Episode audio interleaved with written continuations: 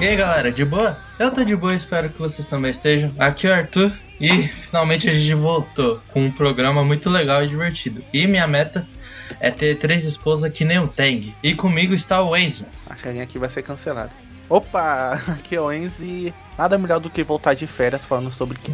Fala né? pessoal, opa, É, né, calma aí. Agora todo mundo sabe que o convidado surpresa aí, ó, o cara apareceu, mano. Negócio surpresa. Ah, então eu tô- quem conhece essa linda voz já sabe aí, mas quem não Exatamente, a conhece. Bruna é. essa voz rouca e cansada. Ah, é, Bruna. Errado não tá. Olha, essa novela vai catar aí. Se apresenta aí, Luiz, pra galerinha. Fala pessoal, aqui é o Luiz lá do Moshiro e muito prazer estar aqui com vocês pra falar de Kimetsu, que Kimetsu é muito bom, o anime é melhor que o mangá, mas a, história é boa, a história é boa. É, o Kimetsu é superior aos, aos seus Naruto, aos seus Black Clover, é por isso que vamos falar de que. É, até cheguei que é superior. Não, Aí não, cheguei que tá não. falando, aí é com vocês, eu não, eu não passo, eu não passo pano pro, pro Eren não, então é isso aí. Isso aí. Então, bora começar e daqui a pouco vai vir um, um antigo convidado aí que tá ser humaninho que já foi cancelado aqui no programa e, e já participou de Kimetsu, é, programa de Kimetsu. Então é isso, bora lá.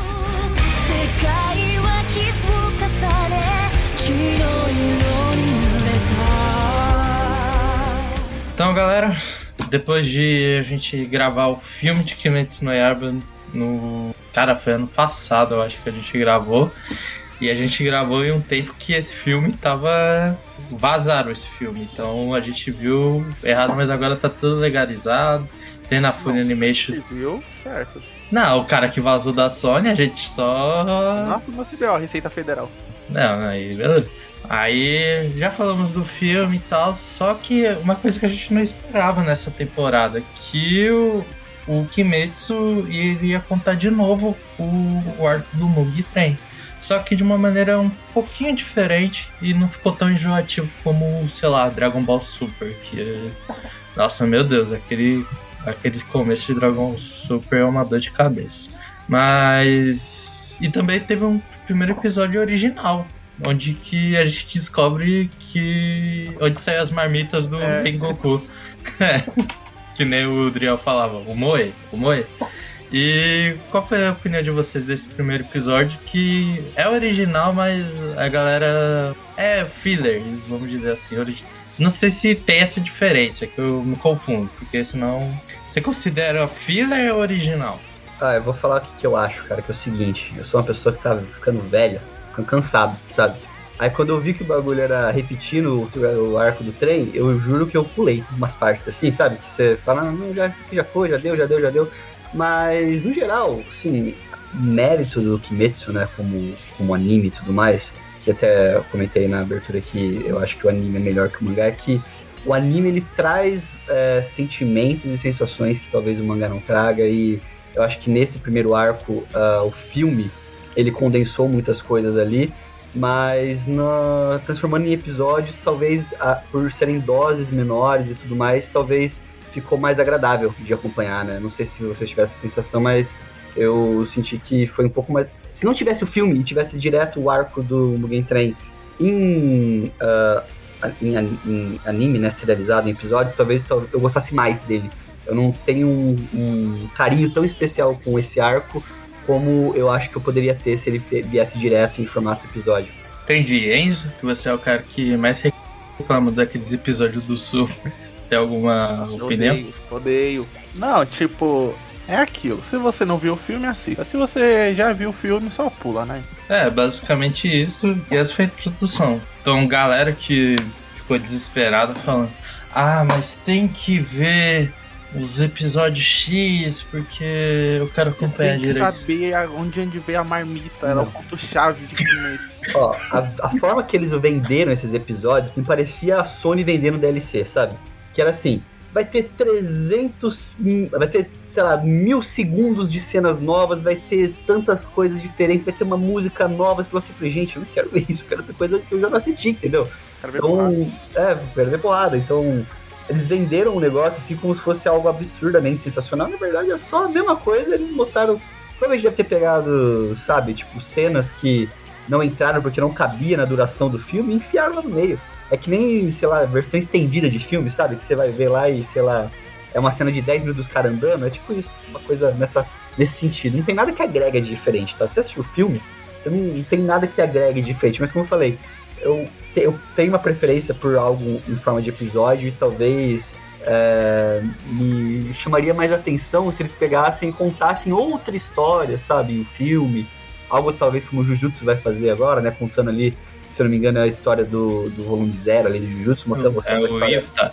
Isso. Yuta Okutsuki. Okutsutsu. Okutsutsu, é, esse daí, né? Já tá no Mostra uma coração. história diferente, sabe? Pega essa, esse arco aí que faz parte da, do- da continuidade da história e conta em episódio mesmo, sabe? E assim, fizeram isso no final, né? Esses sete episódios aqui do Mugen Train poderia ter entrado ali no arco seguinte da história, talvez, é se você se eles seguissem, né? Fizessem isso, ao invés de colocar de novo essa- esse período da- da- do arco ali. Sabe uma coisa que eles poderiam fazer?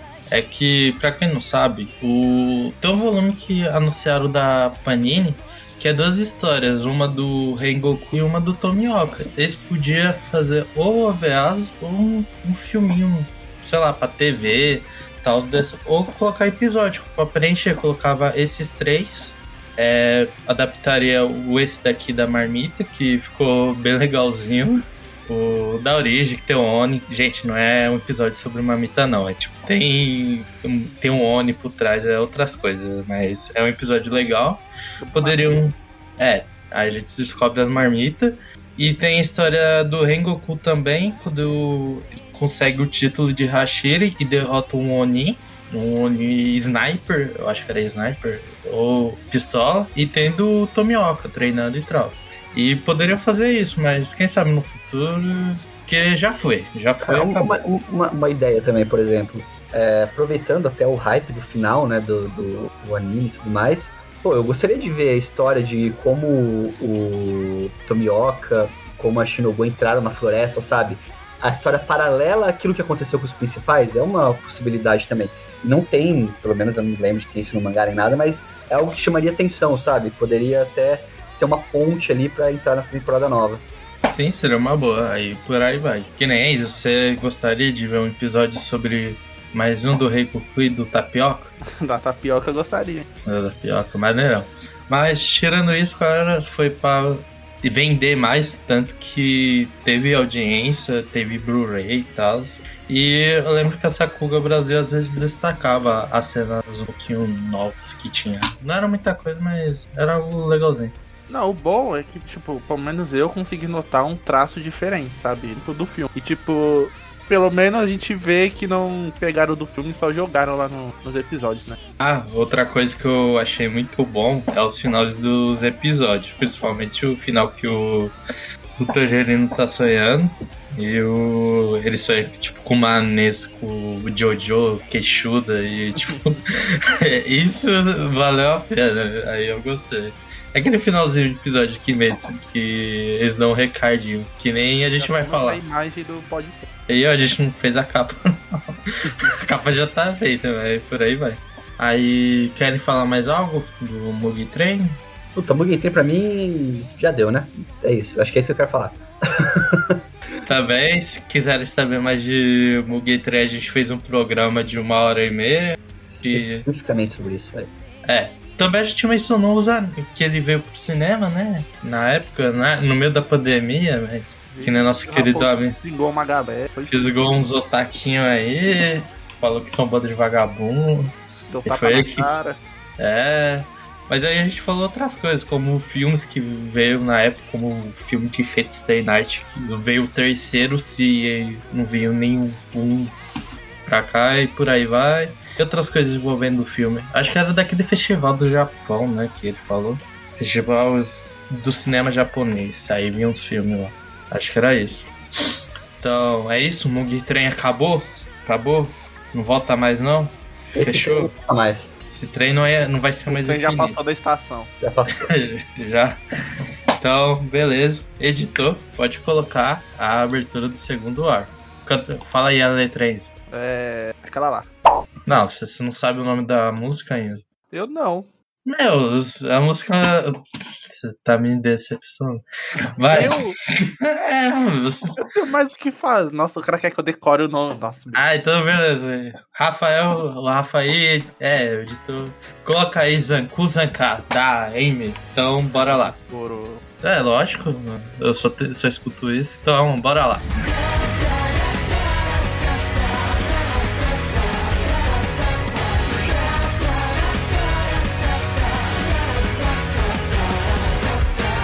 Então, finalmente chegamos na verdadeira segunda temporada de Kimetsu, onde que é ligação diretamente do filme. Então, você que estava esperando várias semanas, você finalmente viu a temporada e teve 45 minutos o episódio.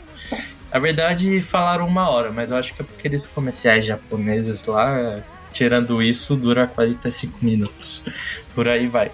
Então, o que. Um bom para mencionar que o, o Raposo, depois que a gente terminou o final do, do podcast do Monkey Train, ocorreu exatamente isso que ele aconteceu no primeiro episódio do Monkey Train. No começo onde que o Akanza chega no Kid Musan, que tá lá de boa.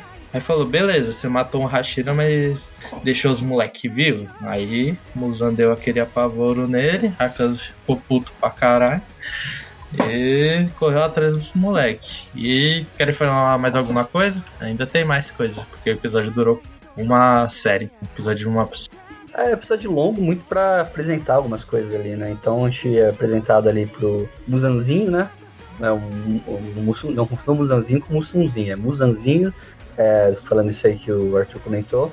Mas a gente também é apresentado ali pra família, né, do, do Kyojuru ali, é, que até explica muito do- da personalidade dele, né, pela própria família, por que que ele é daquela forma, a gente entende muito sobre o personagem, conhecendo um pouco de onde ele veio, né?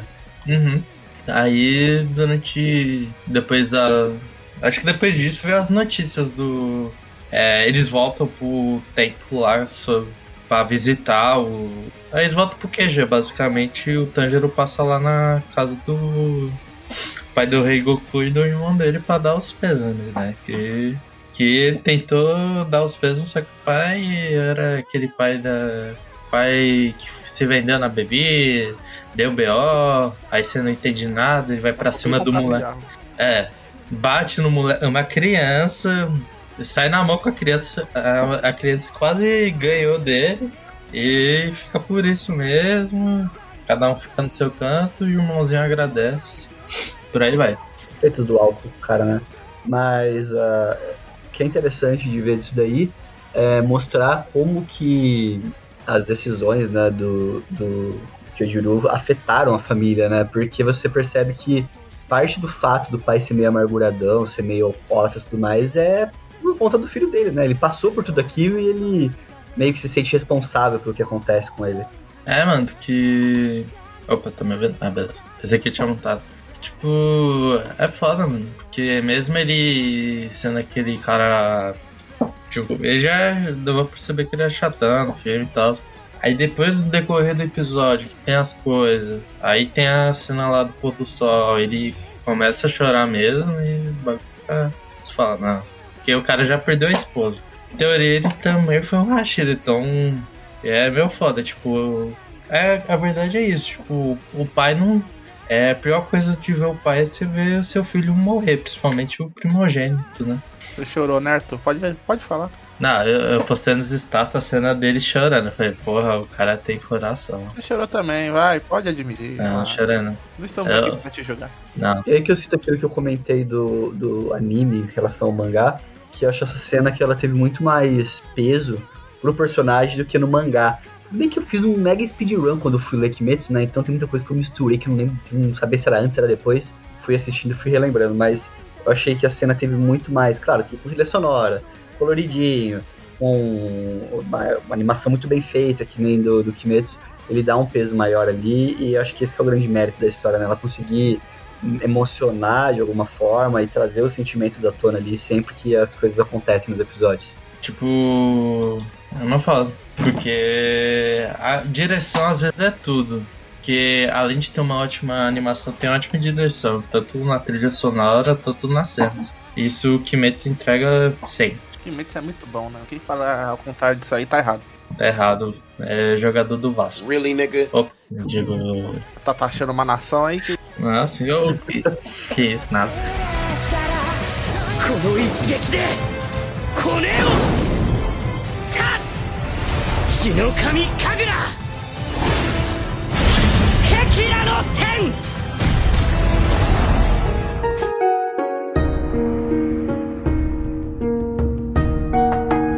Mas aí o episódio é loguinho e temos um pequeno time skip que é dos meninos treinando pra ficar mais forte, pra não perder ninguém e tal. Os São meni- quatro meni- meses que eles ficam treinando. quatro meses, né? É, é o time skip, meses é pouquinho. Aí eles estão bombadinhos já. Os caras estão com. Eles têm que seguir o exemplo deles, eu também. Mas, tipo, voltando nisso, aparece finalmente o protagonista da história, que é o Teng, o Hashira do som, e uma apresentação meio estranha, que, tipo, é, é os caras. O problema da apresentação dele é que muita a mina que curte anime pagou um pau. Aí outra falou, outra ficou. ficou. Não, como ele pode fazer isso? Não sei o que, blá Por aí vai. Então, pra definir o personagem é só a primeira aparição deles. Os caras já julgam, né? eles usaram uma menina de tambor. Aí, depois disso, dá pra perceber que ele chega. Fala, ah, chega o teu gerente e fala, ah, porque você vai vir aqui e tal. Aí ele, ah, preciso de menina e tal, que eu vou fazer uma missão. Tá? O, o mais da hora dessa cena, que tipo, eu vi no canal Ra- narrativando. Que, tipo, aparece o Inosuke e o Zenitsu. É, tipo. Acho que tava no, na parede bambu, tipo, em cima deles, eles, tipo, demonstrando, você não vai levar ela, você vai levar a gente. E eles, tipo, falando assim, tipo, entregando que eles vão pra missão, não é nenhum corvo que pediu, porque isso é missão de Hashira. Então é- era o, só pro Hashira fazer, eles que se ofereceram. Não, a gente vai te ajudar a fazer ponto final. Isso muda. Isso muda muito, porque, tipo, era só os corvos que indicava, mas eles se oferecendo mo- mostra, tipo, um amadurecimento e provar que eles estão fortes. E Isso eu achei muito foda. Ou não, né? O cara ficou quatro meses treinando e quer sair pra ver o mundo. Falou Cara. que vai na luz vermelha também, falou, ah, é comigo, né? É, olha. A puberdade vai chegando. Chegou, Zenith ficou um banho demorado do, do, do, do Tanjiro, né? Que esse cara é um santo, se fosse o deles, eu, eu aceitaria piada, velho. Não dá, tá girando santo demais, mano. Não dá não. O cara é muito humilde. Aí então, beleza, foram lá e tal. Chegaram no Distrito da Luz Vermelha. Aí começou a missão mesmo, que era é, localizar as esposas do. do. não só uma esposa, que nos Zeniths fala, tem três e isso criou interações com o Zenitsu e o Tag muito boas, mano. Tipo, como assim você tem três esposas, não sei o que? Aí o Tag, tá bom, mas escuta aqui a missão. Ele, não, como assim? Você tem três esposas, não sei o que. Essa cara de bobo, não sei o que. Ele mete socão na barriga dele, poucas ideias. aí, por aí, mano. O, o, essa parada desse momento, desse encontro deles, né? Que a gente vê uma reação muito diferente de cada um deles, né? O Zenitsu, de- o Zenitsu, o Inosuke e o Tanjiro reagem de formas muito diferentes à presença do Zui, né? Uhum. O Zenitsu fica com inveja e o Tanjiro tem uma sensação meio de não gostar muito dele no começo, né? Até pela forma que ele tava tratando lá as discípulas lá da, da Shinobu. Uhum. Ah, que o Tanjiro é muito cabeça dura, né? É, ele tem muito. Meu Deus, né? começou. Aí beleza, o pessoal aceita e vamos pro Distrito da Luz Vermelha. E por aí vai os. E bora lá. São Paulo, a famosa Indianópolis. não! Ferninho. Ah, não! Ah, que só que é paulista que vai entender, então. Ah, Eu não entendi. Aqui, eu, tenho, eu tenho os nomes aqui de Bauru também, mas ninguém vai entender também. Casa Vai, das fala. Máquinas. Casa das Fala. Máquinas. Caralho! Os caras né? constroem meca aí, pô. Os caras é tipo Mobile Suit Gundam, né? Tipo, Bauru. Casa das máquinas, pô. Casa das Máquinas. Famoso, antigo. Quer dizer que você só tem, a- só tem os antigos. Só tem meca, né? Só tem mecha, só tem os Gundam de 1800. Aí a, a, a autora dividiu, fez aquele esqueminha de divisão, né? Que cada um foi pra um canto, resolveu uma coisa. O Tanjiro ficou numa casa, o Zenitsu ficou em outra, e Inosuke também, e o Tengu ficou procurando informações. E é muito bom quando eles chegam na casa que usa no, na, na cidade lá, no distrito, quer dizer, que o Zenitsu fica louco, mano. O cara, fica- a verdade foi a mil. Aí vai ficar Ele- pau da perna grossa, né? O cara fica maluco. O cara ficou insano. Não, e Aí- sem citar também que eles estão todos belamente trajados e maquiados É. e mostrando a dificuldade que é de vender eles também, né? Ninguém quer, tipo, umas mina feia, fala, não, não quero, pelo amor de Deus. Eu acho que ele chega, ele chega a entregar de graça, não lembro se era o Zenitsu ou o Tanjiro, que vai de graça, que ninguém Ah, quer. não, é o Zenitsu porque ele foi o último, eu acho. Porque é tanto uma cena lá que eles- os outros dois foram. Tipo, os donos queriam e o Zenitsu olha pro Tag e o Tag olha pro Zenitsu. Mano, vou te dar de graça, foda-se, fica aí. Ninguém te quer mesmo, vai tocar um banjo aí, tá ligado? Estranho que o único que ficou de boa mesmo foi o Tanjiro, que, que se deu bem, ó. Um ganhou o Tanjiro, que ele na verdade, todos se deram bem os donos lá do- dos lugares para, para curtir a mulherada. O Tanjiro era, era faxineira, o Inosuke era garota bonita para atenção, e o Zenitsu era o tocador de banjo. É, inclusive, essa foto que eu fiz vestido, fazendo a maquiagem do Tanjiro, minha foto de perfil, a É de do eterno, por enquanto. Por enquanto, no Instagram, se você for lá, minha foto do perfil, por um bom tempo vai ser essa foto, ainda até eu achar uma coisa melhor, que não vai ter, difícil.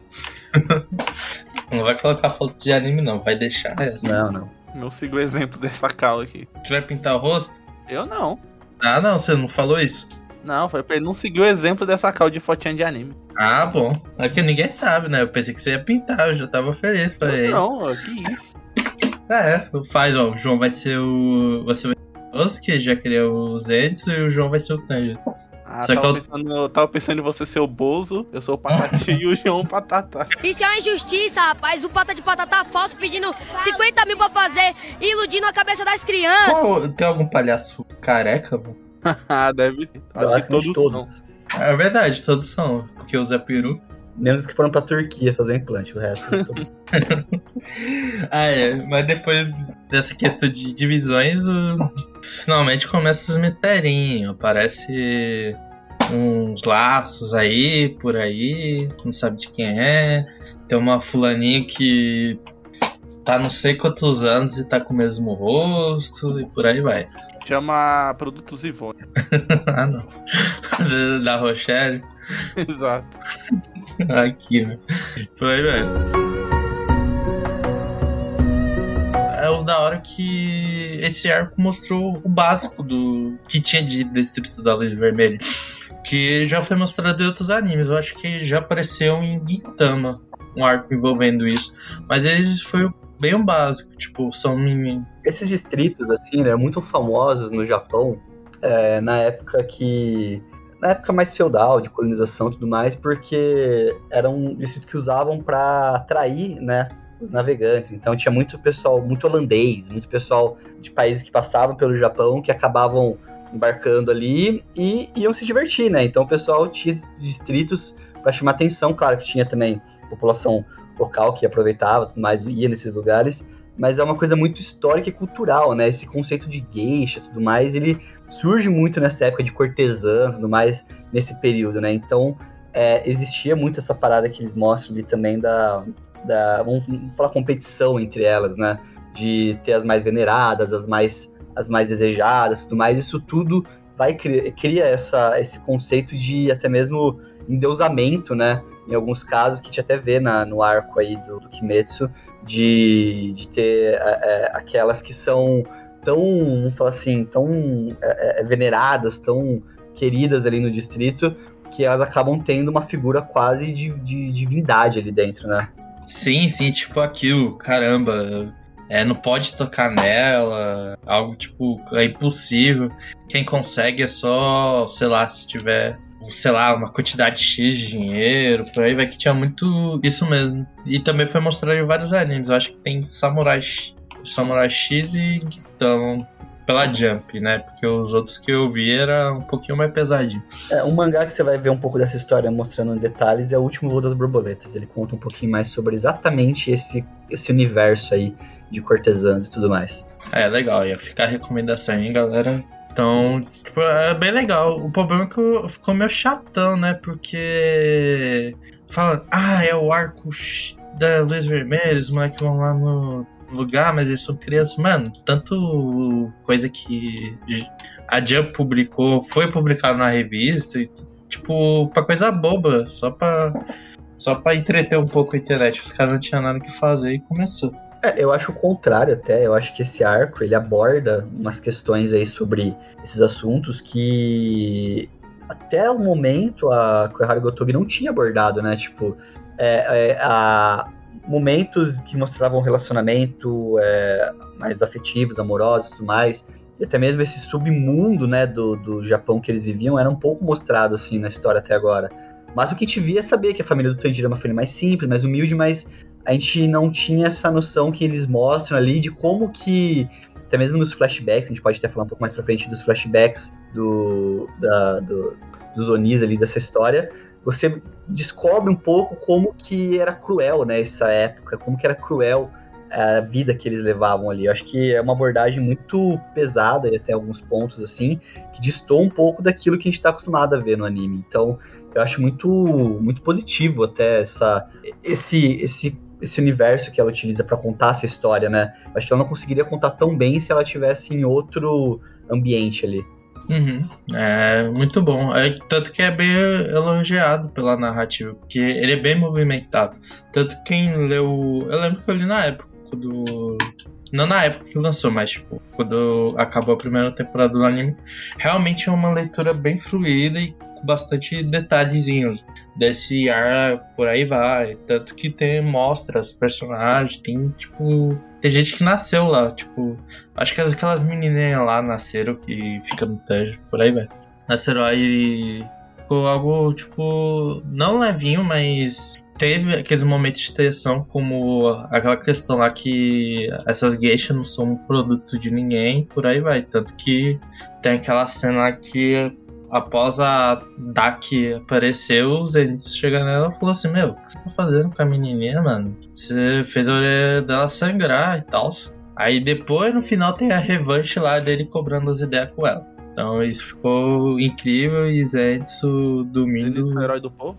É, filho, dormindo, mas por enquanto. Claro, sempre. Aí depois disso, depois que cada um começou a suspeitar, que nem ela começou a se movimentar. Acho que foi quando o Musan. O Musan, o Musan falou pra ela que ia vir os moleques, né? Que eu, pelo menos que me lembro. Avisou, vai vir uns caras Ah, aqui. ele falou vai vir os moleque. Ele mandou, ele mandou essa letra, porque falou, vai vir os moleque aí. Vocês segura a onda, os moleque é tudo de Juliette, tudo de. Não deixa esse moleque subir o morro. cara, tudo de óculos e aí, fique esperto. O- Tem um bombado lá, tá ligado? Que tem as faconas, a- as peixeiras e tal. Se cuida aí. E, tipo, é muito bom que ela começa a pegar um de cada vez. Tipo, tenta pegar o Zenitsu, aí aí ela percebe, né?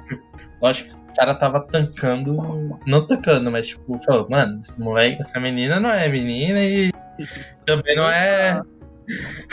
também não é. Não é garotinha, não. Esse moleque. Olha os músculos do moleque segurando aqui, tá louco?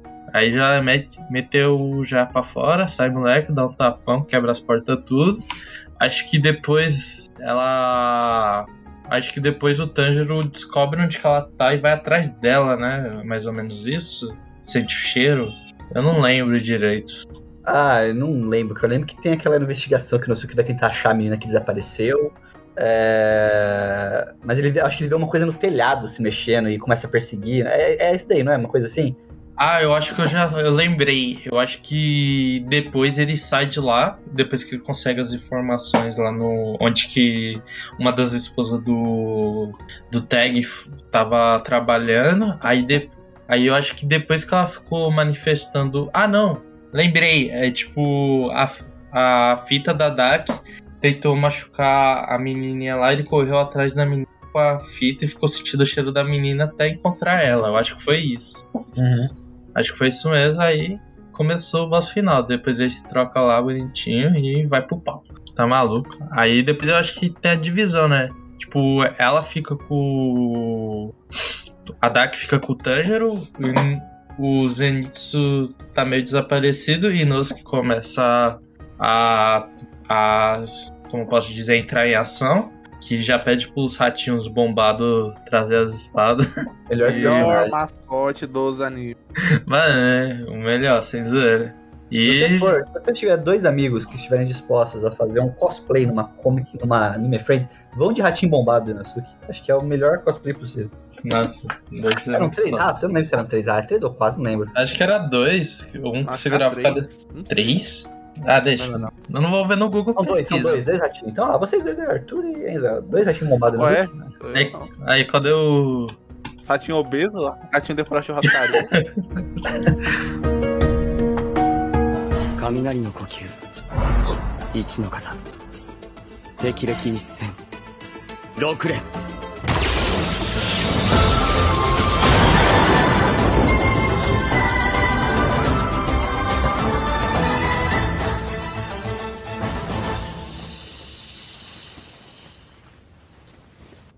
お前ずっと寝てた方がいいんじゃねえか。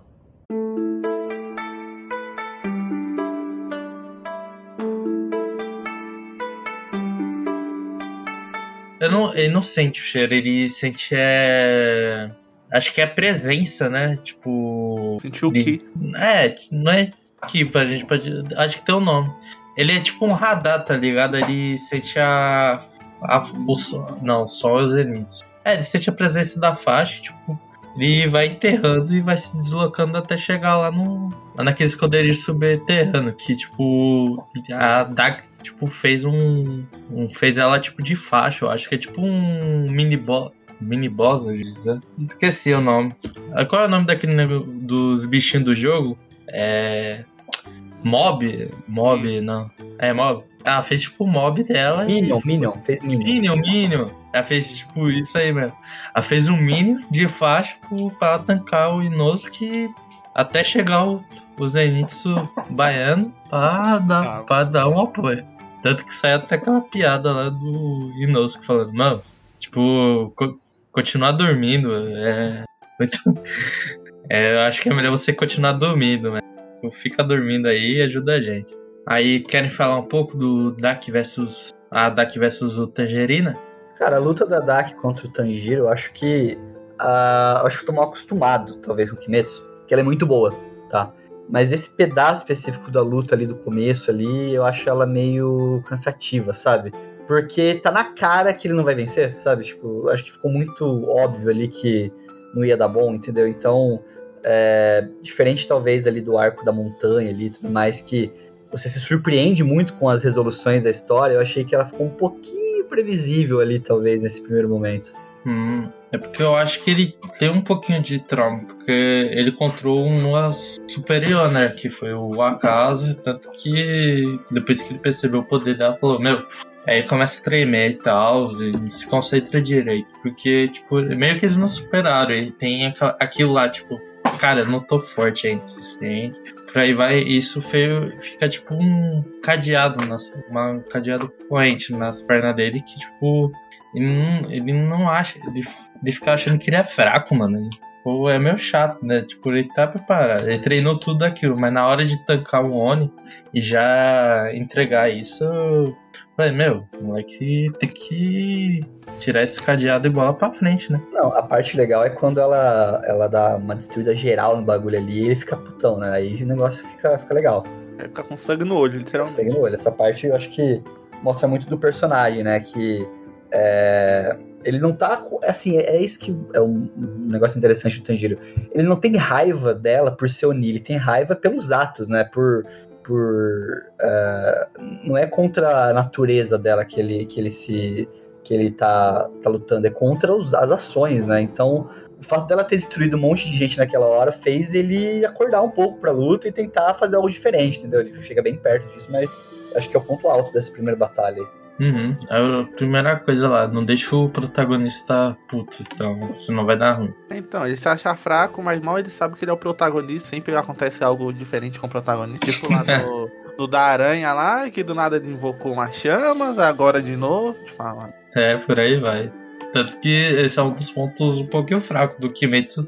É daquelas chamas do nada, mas isso é questão do narrativa mesmo, é sempre aquilo. O, é o arroz de feijão de Shonen, tipo, o protagonista tá puto e desperta o poder do nada. Aí depois a gente vê que ele, o cara começou a solar com uma coreografia incrível, mano. Da respiração do. É do sol, né? É do sol ou das chamas? É, é sol, né? Não, das chamas é do Ringo. É, ele é do sol, né? Meu Deus do céu. Hinokami Kagura. É, mano, muito bom. Tipo, isso é muito foda que a gente vê uma sequência que percebe mesmo que o fogo é um elemento que, mano. Que queima. Tá, é, também. que é o, é o que tanca vários zones, principalmente o, o zone superior. Então, a água já, já era no esquisito. O negócio é fogo na peixeira e, e vral. E essa sequência de golpe, mano, além de ser foda pra caralho, foi destaque aí da semana. No começo eu ainda não tava nem na metade, eu acho que do final da, dessa temporada e já tinha um show muito foda de lutas por aí, velho. Tá aí uma coisa que Kimetsu sabe fazer bem, cena de luta. Não só isso, né? Tem várias outras coisas. Abertura, Ah, não, sim, né? né? É, eu acho que as cenas, de- as cenas de luta no Kimetsu ficam muito boas, porque só fazendo uma paralela, né? O mangá, ele tem uma história muito legal, tal, mas eu sinto falta, sabe, de, de demonstrar melhor o que tá acontecendo na batalha, sabe? Tipo, uma luta no Kimetsu, no mangá, ela, ela fica meio confusa, é aquela tem que parar um pouco e, e abstrair um pouco pra poder chegar naquilo que você quer. E, e eu percebi que muita coisa que eu tinha é, racionalizado ou entendido lendo o mangá ficou melhor, sabe? Do que eu tinha imaginado no, no, no anime. Acho que esse é, é assim que você descobre quando o anime consegue fazer uma, uma boa adaptação, sabe? Uhum, é que esse é o tanto é criticado da autora, que ela tem uma coreografia muito. É, como pode dizer? Não tem sequências muito atraentes. Tipo, tem alguma assim, ela não é, é nenhuma bobana, tipo, não faz algo ridículo, mas é meio confuso. Tanto que os caras melhoraram bastante. Tanto na. Epi- episódio 19 da primeira temporada, não tinha toda aquela dança, mano. Só os, o Tanjiro foi lá e, e corta o pescoço do Oni e, já era. Então, São três quadros, basicamente. é. Tipo, os caras desenvolveu a luta, trilha sonora, foco na Nesco e já era. Mas essa, não criticando a autora ser mais, sempre foi o objetivo do anime, que é pra vender o mangá, pra ser melhor. O anime sempre foi pra ser melhor que o mangá, não vice-versa. Não dizendo que o mangá tem que ser ruim. Ao contrário, o mangá pode ser bom, o anime tem que superar, como no Jujutsu, na minha opinião. Eu acho o Jujutsu me atraiu o mangá mesmo e teve aí um anime sensacional. Tanto que tá bobando aí, filme. Filme vai vir pro Brasil aqui um, relativamente mais rápido que o Kimetsu, eu acho. Espera E- podcast, hein? É, uma boa.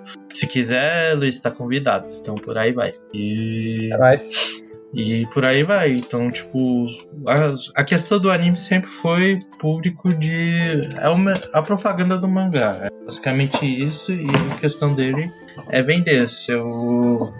É a sua obra. É, seu, pe- é seu peixe. Tipo, tanto na história, personagens, cenas, por aí vai. Ah, querem falar mais alguma coisa da Dark? Do Tanjiro, tipo não respirar. O cara não tava respirando e tava quase solando a menina. Aí no momento que avisaram que. Fala, meu, acorda aí, respira. Aí ele Respira aí, cara. respira, o cara começa a tá morrendo aí, mano. Tá ligado? Então, tipo, é muito foda isso. Que tanto tem a questão lá da, da DAC, receber as células do Musan e ver, tipo, um, um, um caçador de demônios, tipo, nas memórias do Musan. Isso foi um ponto bem legal. Assim, e, e eu acho que o principal, principal virado desse episódio, assim, é quando a gente descobre a realidade, né, da, da, da Dak, né, tipo, que ela não tá sozinha e tudo mais. Eu acho que essa, essa virada ali que acontece é a hora que talvez seria o, puta que pariu, fudeu do episódio, sabe? Que você acha que ela é a lua, a sexta lua sozinha e o negócio começa a ser um pouco mais complexo ali, né? Sim, mano. Depois disso, ela bater no dungeon e chegar o, o tag, mano, depois de. A, verdade tem a cena antes, né? Do. Que o. A verdade tem um tag de- indo no subterrâneo pra ajudar os meninos. E pra depois ele ir lá. Tipo, basicamente solada, que tipo, a menina não esperava. Aí, beleza, você vê a cena e fala, mano, cortou a cabeça. E ela tá falando, fala, mano, tem parada errada aí. É, Tá muito quieta aí. Se cortou a cabeça do Oni, ele não começou a chorar e lembrar das memórias, ele não morreu. Não morreu. Tem algo de errado, tanto que aparece o verdadeiro Luz Superior, que é o Gyutaro, Gyutaro, Gyutaro. Ou como foi apelido aí o Novadeus aí, o Novadeus. Aí a, a- é engraçado que todo o conceito da luta muda, né? Porque a forma de, de lutar dele, o, a habilidade dele é totalmente oposto, vamos dizer assim, àquilo que eles estavam enfrentando até o momento. Então muda totalmente o cenário da batalha, né? Opa, sim, sim, porque quebra o. Não posso dizer o clichê, né? Mas, tipo, em teoria só tinha um. Porque os caras estavam preparados pra um. E ver o, o susto. Então, tipo, apesar do deck ter os reflexos rápidos, não dá. O cara bater de frente com ele e já deu o primeiro golpe antes dele. É, e nesse momento eu acho que é a hora que talvez a gente é, se começa a entender um pouco mais do Zui, né, na, na, na série como um todo. Que até uma crítica que eu tenho com o Kimetsu que eu acho que desse momento pra frente os Hashiras são muito mal aproveitados, sabe? É, o, o anime ele dá a oportunidade pra apresentar muito do passado, da história dos, dos próprios Onis, e eu sinto que eles deixam a desejar um pouco em alguns Hashiras, sabe? Até mais pro final da história em si. Porque quando você conhece eles no primeiro momento, que você vê é, todos eles reunidos ali junto com, com o Boyashi, o Iboyashi, não lembro o nome dele agora de cabeça. É, o Rick Mazene, o nome dele. Ih. zero, zero. Acho que é Boash, mano. É uma coisa assim, mas quando você vê todos eles juntos, você cria um conceito de esquadrão de elite, né? E você quer conhecer um pouco mais deles, mas eu acho que alguns são muito mal aproveitados. E, mas eu acho que até o, o Zui não passa muito por isso, porque a gente acaba tendo um arco muito focado nele ali. Eu acho que nessa hora que a gente acaba descobrindo um pouco mais sobre ele, começa a se afeiçoar um pouco, né, com, com o personagem. Eu acho que é, até mesmo quem tinha um pouco de problema com ele em si, talvez comece a tenha começado a gostar um pouco mais do, do- dele como personagem e tudo mais. Saudades do Rengoku. Rengoku. Rengoku e o filme conseguiu ser mais bem aproveitado que muitos outros Hashiras no- dali pra frente. Opa, é verdade, porque ele teve seu começo, meio e fim, ele entregou o em teoria era pra entregar. Então, é isso. Ele também foi porta pros meninos ficar mais forte. Também, tanto que um pouco mais pra frente o Tag falou, tipo, caramba, não acredito que o Renko morreu e eu tô quase aqui se matando pra bater de frente com esse Zone. Isso é um ponto muito foda que ele apesar de ter, ele é um, ó, na teoria eu acho ele, em teoria ele seria mais forte porque, mano, além de ter as inspirações, ele tem, ele é um ninja, então tipo, claro que mostra isso claramente, tipo os truques de bomba, o as técnicas, até ele falou tipo aquela questão de veneno que é mencionada, tipo, ah, meu corpo foi treinado com venenos. Isso tem até algumas obras de ninja da cultura japonesa. Tem a questão de ele ser silencioso, os passos, tanto quando ele foi Faltou o interrogado. Faltou, né? Mas Eu, se ele soltasse o Kagebushi, eu já tava feliz, mas ah, não. E ó, só uma outra observação interessante é que só existem dois assim, apresentados no anime, né? Dois, é, é, dois membros do esquadrão de caçadores de Oni que usam duas armas, né? Que é o Inosuke e o Tengen Uzui. Só os dois que utilizam duas armas. Aí quando eu postei, eu comecei a fazer uns vídeos de TikTok de curiosidades de anime e tudo mais. Vamos lá ver que tá lá, Luiz Omoshiro no TikTok. Vocês vão. Você também dublava animes? Que nem a. Quem é que o Silas falou que dublava a Cleide Arruda? Eu sou o mestre dos magos, sei lá. Não, não, não. Isso não passa. Mas aí a pessoa começou a encher o saco no comentário, falou assim: Ah, mas o Guiomei usa duas armas. O Guiomei é aquele lá que é o cego, né? Ah, ele usa duas armas. Gente, o Guiomei ele usa uma arma que chama Kusarigama. É uma arma só, tá? É uma arma presa por duas correntes. Então, meu saco, é uma arma só, Kusarigama, que o Mei usa. Então, quem usa duas armas, que usa duas armas somente, somente, somente duas, na verdade não duas armas, duas Nishirin, né? No caso, é o Inosuke e o Tengen Yuzui, só eles. Seus animal. Seus animal. Bate coração, cachorro, bate coração.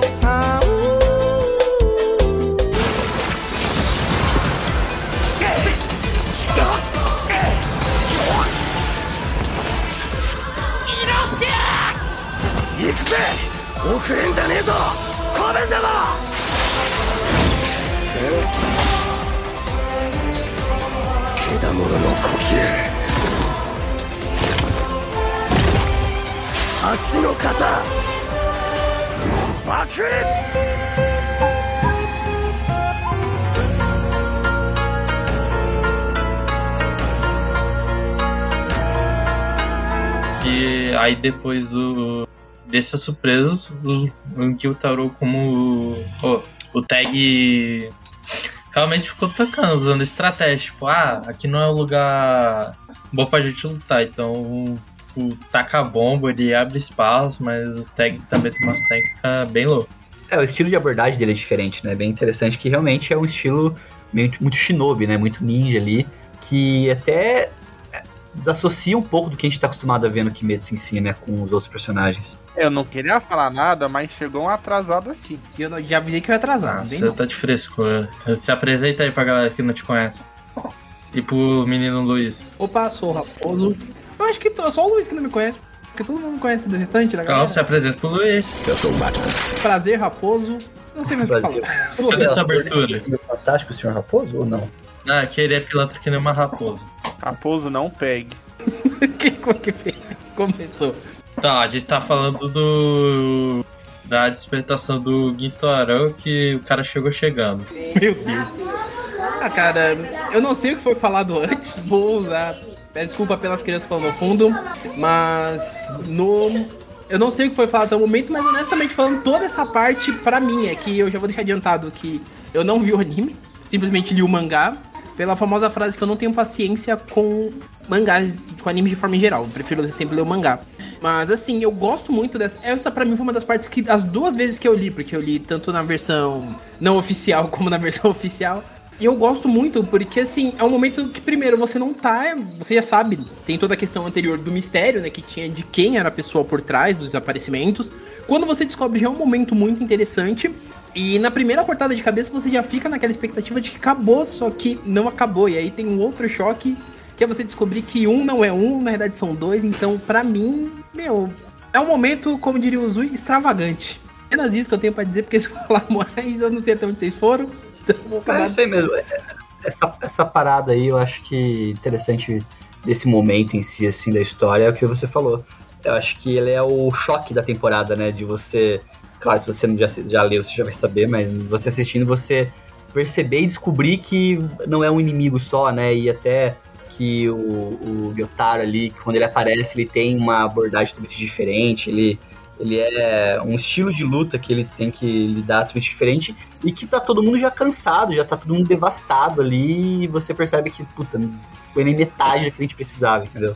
Sim, porque basicamente os dois. eh, os dois não, né? Os quatro eles estão penando pra ganhar. Os quatro estão penando pra ganhar de uma. Que eles estão achando que ela é a lua superior. Quando eles descobrem que na verdade não é só ela, eles já apanharam. O Tanjiro já tá quebradaço. Todo mundo já não tá aguentando mais. E ainda vai ter que dar de conta de mais um. É quando a gente descobre que na realidade são os dois que são lua superior. E eu acho isso interessante, porque eu lembro que a primeira vez que eu li, eu falei, mano, o cara penou, mas não foi tão. Não foi uma luta tão demorada. Foi igual a parte do trem. Mas quando vem a revelação que são dois, eu falei, mano, acabou. Como é que vai sair Perdemos. disso? Exatamente. Favela Então, venceu. Favela venceu.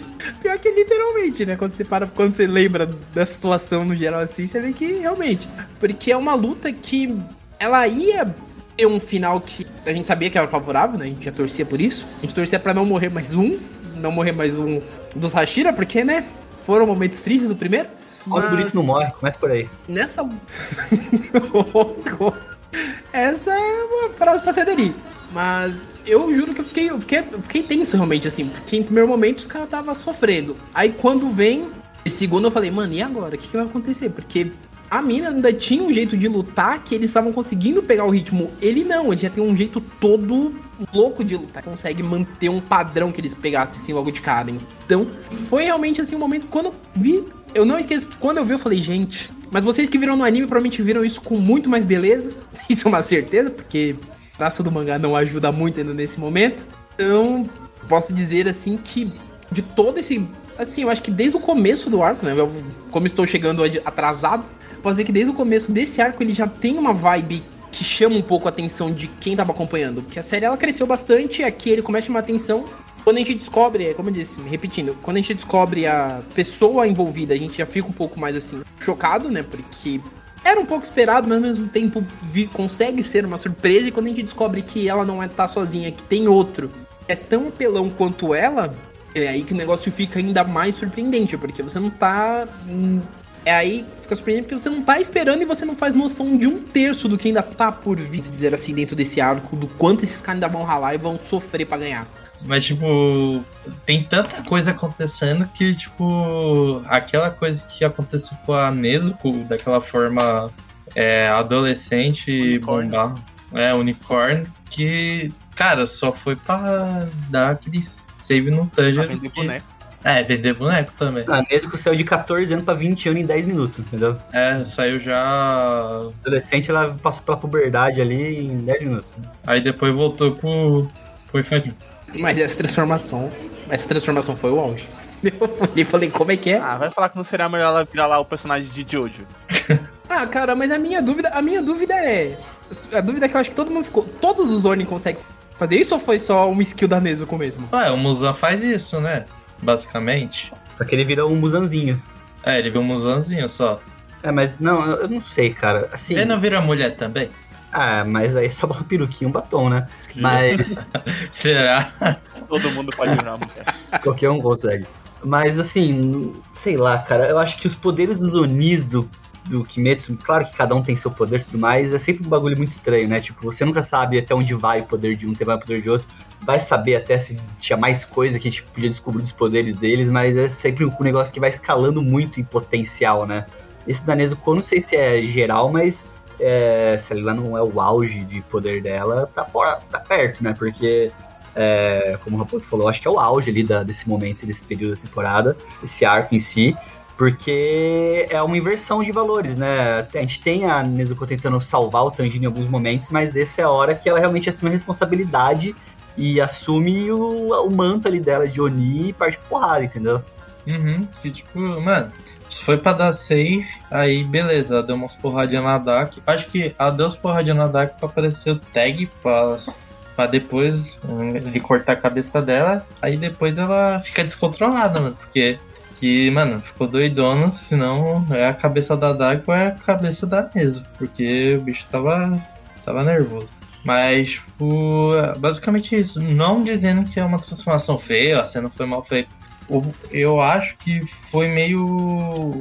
Se não for pausar, tipo, por um curto período de tempo, eu acho que é, não valeu tanto a pena essa transformação. Tanto que a gente até esqueceu, né? Porque, mano, durou. Eu acho que nem durou um episódio inteiro, só um tempinho pra dar umas porradinhas. É, uma coisa que eu, até visualmente da- dessa parada que eu acho muito impactante, assim, do Kimetsu é o uso das cores que eles fazem, né? É, o uso do, da cor ali, do, do brilho e tudo mais, pra representar os poderes e como eles colocam isso nos personagens. Essa cena toda, ela tem uma aura diferente por conta disso, né? Eu acho que isso é muito bem feito, a gente viu isso na, temporada, na primeira temporada também, mas eu acho que isso tudo ali dá um shine especial pro momento. Eu ia falar que realmente é bem isso, mas aí, agora que foi mencionado isso, que vocês mencionaram essa questão da Nezuko ser usada muito rápido, eu parei pra pensar uma coisa. Eu comecei a pensar em retrocesso de todo Kimetsu. Isso é uma coisa que a Gotogi, ou Gotogi faz muito, se vocês pararem pra analisar, porque ela costuma utilizar alguns recursos narrativos de forma muito curta, só pra gente realmente ter um peso naquele momento, por exemplo, a Nezuko virar um Oni adulto, ela faz isso porque pela necessidade de salvar o Tanjiro, tanto que ela tem a visão da mãe dela falando, né, proteger seu irmão. E ela costuma fazer, o autor costuma fazer muito isso ao longo da obra, né? Isso tanto em arcos anteriores, por exemplo, a primeira vez que o Tanjiro usa a respiração do fogo, em momentos dentro do próprio arco do trem.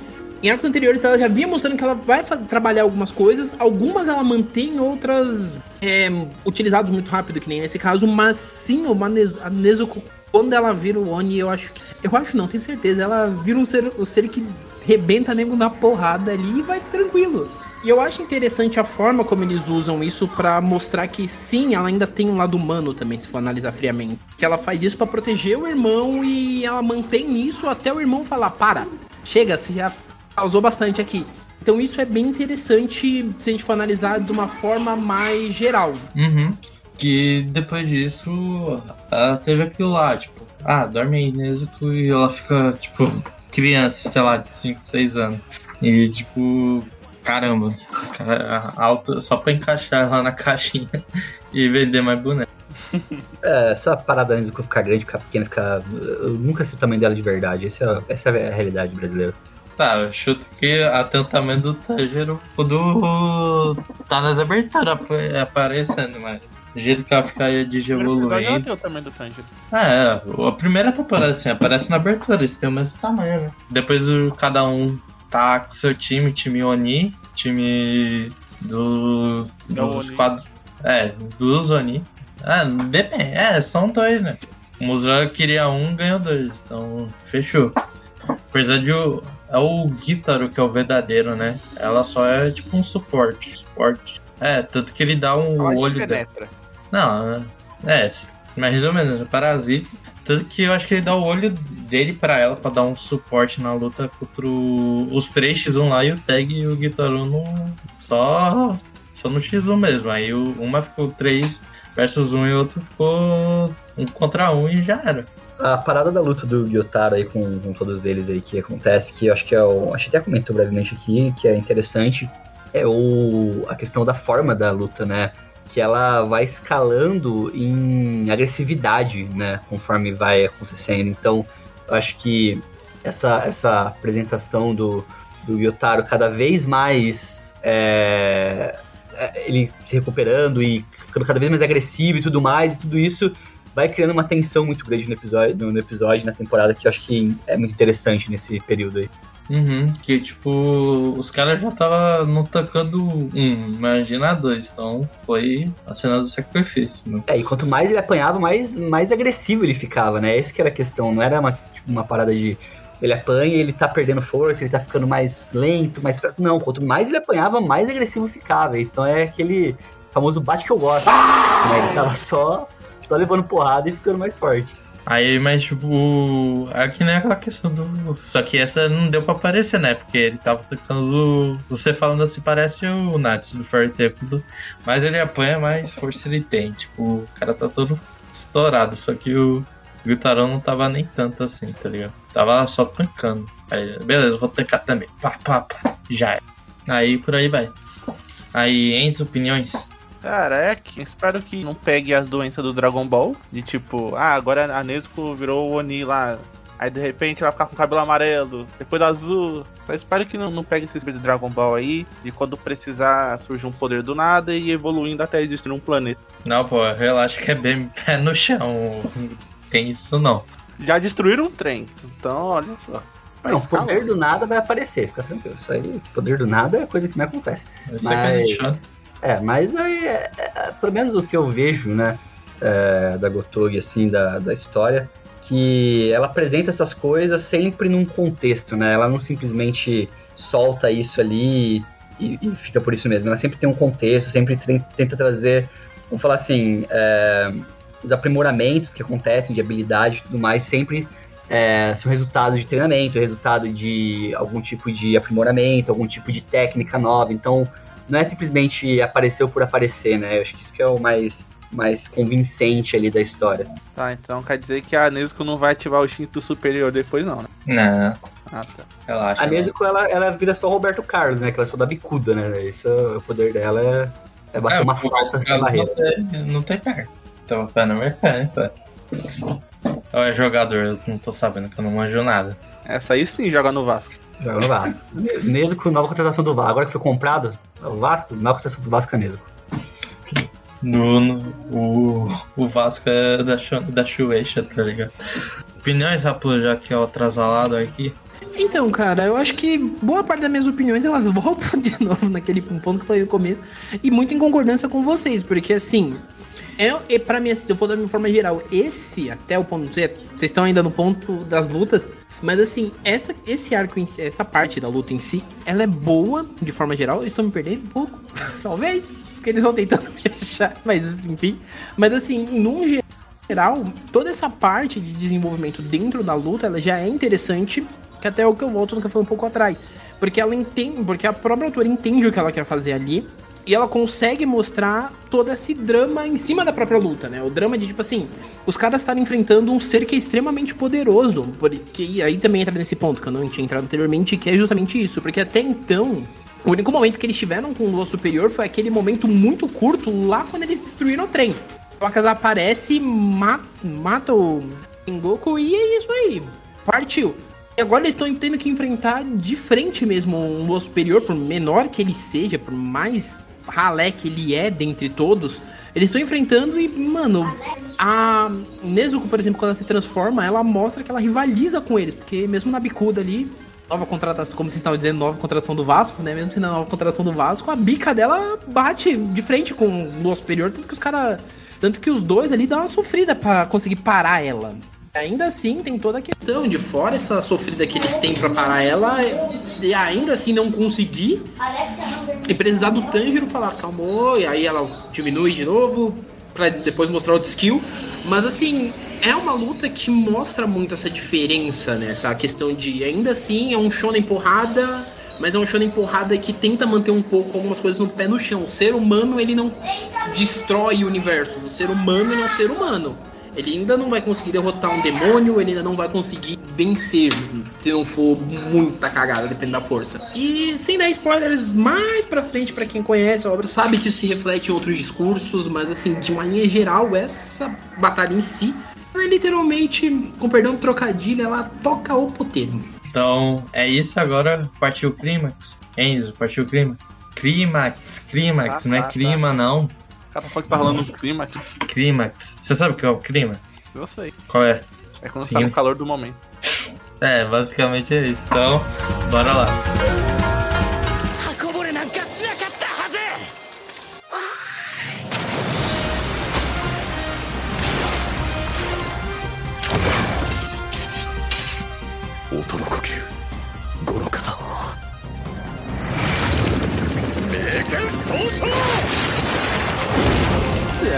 しい技で押してきたところで意味ねえんだよ Então, finalmente chegamos no tão esperado. É, foi no penúltimo episódio que aconteceu depois de tanta coisa, tanto BO, tanto, tanto clima de vitória e derrota e pra todo mundo se lascar no final. Corre de cabeça, o... um corre com a cabeça, o outro vacilou, já toma no coração, Um vapo. tomou vapo, vomita sangue, explode o distrito e, e já era. Que, mano, se depois que você vê aquilo, não dá não. A próxima esperando, a próxima semana tem que ser o episódio. E qual foi o hype para o penúltimo episódio? Que no último não teria muita coisa, só finalização mesmo.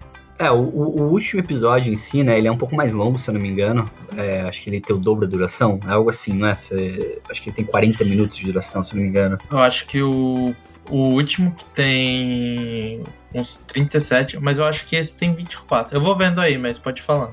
É, então, mas tá falando do penúltimo ou do último? A gente tá no É penúltimo. do ou último? penúltimo que é o clímax da batalha aí, que bombou aí TikTok, conta de nego voltando a ver Kimetsu, porque achando que era só um Mugi Trem, já era por aí, vai.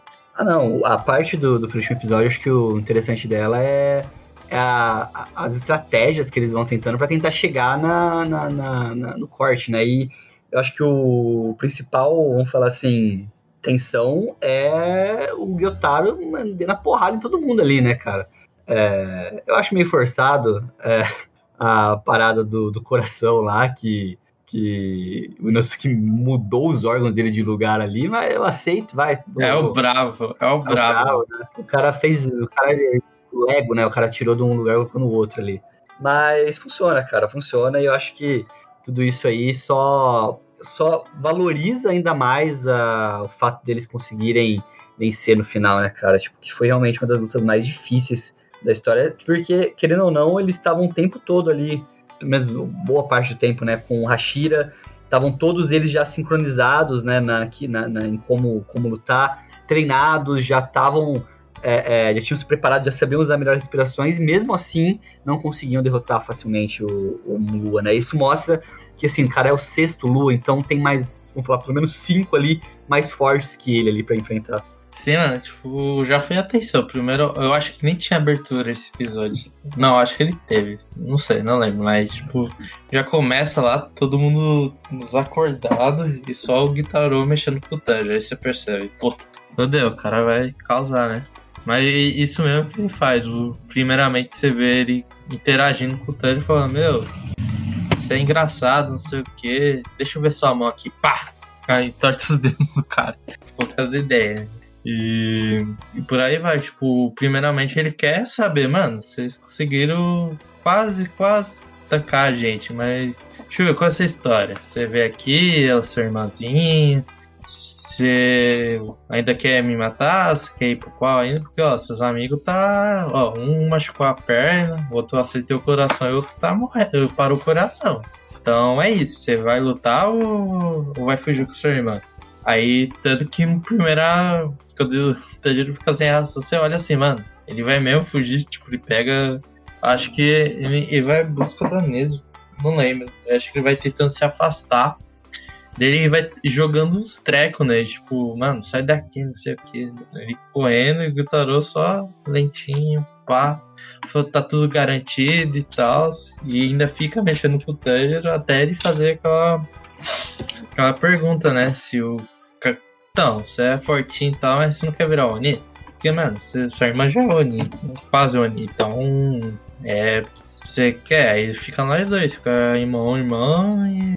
Oni, Oni já era. Que se dane esses daqui, te levo lá e tal, e vamos ficar mais forte já era. Isso é muito foda, que. Querendo ou não, esse tem um paralelo, porque se, se o Tanjiro tivesse lá naquele primeiro episódio vamos dizer, ele tava na, em teoria de sobreviver junto com a Nezuko, os dois virar Oni, tipo, eles sem nenhum ter consciência do outro, porque basicamente o Tanjiro salvou a Nezuko naquele momento. Para tomar consciência, eu acho que os dois iam virar Oni por aí, ia, ou eles iam ter a cabeça cortada, ou sei lá, se eles tivessem oportunidade, virava uns Lu aí por aí. Mas é, porque eles ofereceram o que ele queria, né? Ficar junto com a irmã dele, né? Então, assim, você não vai ficar com ela como humana? Vamos ficar com o Moninho, então. Pra abalar um pouco ele também. Sim, sim. Isso abre questão. Tanto que depois que ele tipo, faz poucas ideias com o Guitarô dá cabeçado, o Guitarô já percebe, mano, tem parada errada. O cara já tá com o veneno, percebeu. E quando ele tá, mano, no fio, passa o rodo nele, pega a katana e a cabeça dele tá só. O Tanjiro tá sem força, mano. Só pressionando, falando, mano, é agora ou nunca, mano. Por aí vai ser ficar, mano. Aí ele começa a, ser sentimental. Tipo, mano, eu poderia estar no lugar dele e tal. Foi, putz, mano. Eu, eu sei que você poderia, mas você não tá. Acaba logo com ele, por favor. Faz isso com nós. O cara já fez muita merda. Aí o Enzo falou que pulou da cadeira, hein? Eu não falei isso, não. É mentira! Mano, você não pulou da cadeira quando o tag veio aqui e já era, vou solar os caras e acabou? Não, tipo, achei da hora. Achei, mas não, é tudo aquilo pra pular da cadeira. Ah, para, vamos muito foda, mano. O cara, o cara ia matar o moleque, o cara chega, toma. Tô vivo, moleque, tô vivo, moleque. Vamos pra última luta e já era, mano. O cara deu tudo de si ainda Ainda mais por último episódio o vagabundo falando que o cara, o cara é, foi patético por derrotar só o, o, o inferior. Então, tipo, vagabundo é foda. É, a parada dessa, desse momento aí do episódio, do, da temporada em si, né? É que todos eles meio que se sacrificam para poder conseguir o objetivo, né? Como se fosse assim, cara, é, se dane quem sente morrer aqui, mas a gente tem que acabar com esse cara, entendeu? talvez até uma consequência do que aconteceu lá atrás com o Rengoku, né? Que, é, que ele acabou se sacrificando para salvar eles, mas no fim eles não conseguiram ter a mesma, vamos falar assim, a mesma devoção para conseguir derrotar o Oni que apareceu o Akaze lá, né? Então, é, talvez isso seja uma consequência de tudo aquilo que eles já viveram, né? De, pô, o cara sacrificou pela gente, a gente tem que fazer isso também pelo, pelos demais, entendeu? É, a gente tá aqui para isso. Sim, sim, mano. Por aí vai. E já que o Raposo é o cara dos mangá, o que, que você achou dessa cena no mangá? Já que você é o cara que é anti-anime aí. Não, vamos lá, vamos lá que você tá levantando a bandeira errada aqui. E não é a primeira vez que você levanta a bandeira Então errada. vai, vai. Nossa. Quero ver, quero ver. Eu não sou, eu não sou anti-anime. Eu inclusive assisto alguns. Até tenho amigos que gostam. Mas minha praia não é anime. Eu sempre prefiro mangá primeiro porque ele, como eu já disse pra vocês, já disse isso acho que em outro podcast que você me chamou, ele, o ritmo que eu faço de leitura é o ritmo que eu tenho. Tipo assim, ah, poxa, eu quero ler 50 capítulos numa lapada só, eu vou ler. É no anime não, anime eu tenho que esperar semanalmente pra ver 20 minutos, mano. Não dá. Mas assim, essa cena da parte mais final, assim, da batalha, no mangá é que assim, no mangá eu tenho um problema de Kimetsu que o roteiro é muito bom. Desculpa as crianças no fundo. Que o roteiro ele é muito bom, mas a arte da Gotoga em alguns momentos ela não ajuda tanto. Mas, mas assim, ela acerta muito nessas batalhas, porque ela consegue criar uma batalha bem dinâmica, principalmente nessa parte final. Ela consegue entregar os momentos de clímax de uma maneira boa. Só que aí é aquilo que eu digo, por mais que a batalha seja boa, ela só salva se realmente entrar no mérito do anime. Porque essas cenas eu vi no anime, principalmente porque o Arthur compartilhou isso que nem um desgraçado.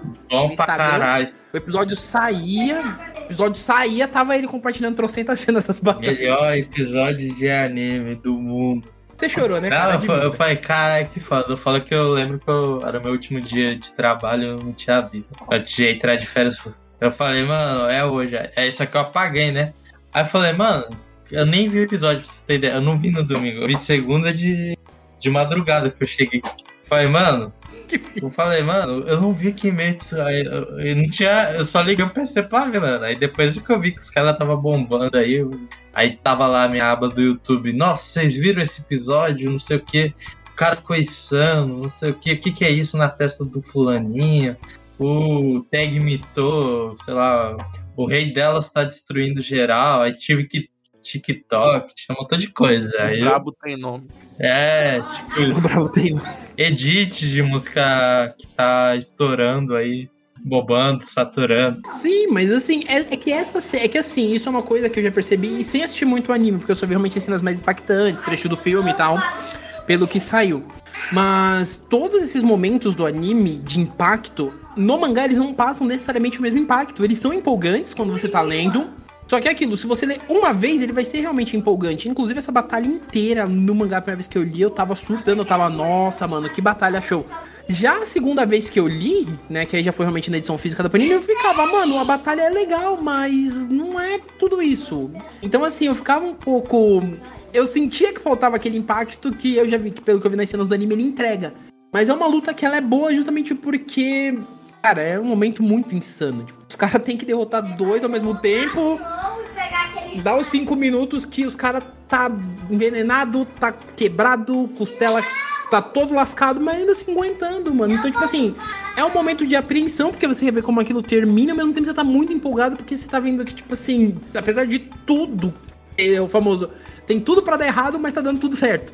Então é algo que realmente empolga bastante, assim, porque você tá esperando que seja um resultado favorável pra eles. Hum, Mas assim, voltando, eu tô dando uma volta gigantesca num ponto básico que é que eu já disse, tipo, não é.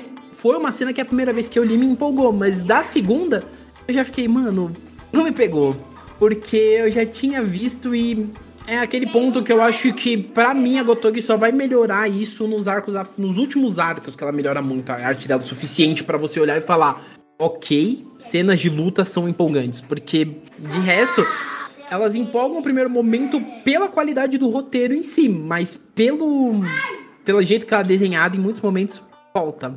É, essa parada da Gotogi, ela realmente, eu acho que ela tem muita dificuldade, às vezes, de expressar o fluxo do que tá acontecendo, né? A parada tá acontecendo, você não sabe se foi pra um lado, foi pro outro. Eu acho que na hora que você imagina a cena no mangá, É, eu falo por isso, né? As cenas, as cenas que eu imaginei no mangá, como poderiam ter acontecido, né? Da minha cabeça, né?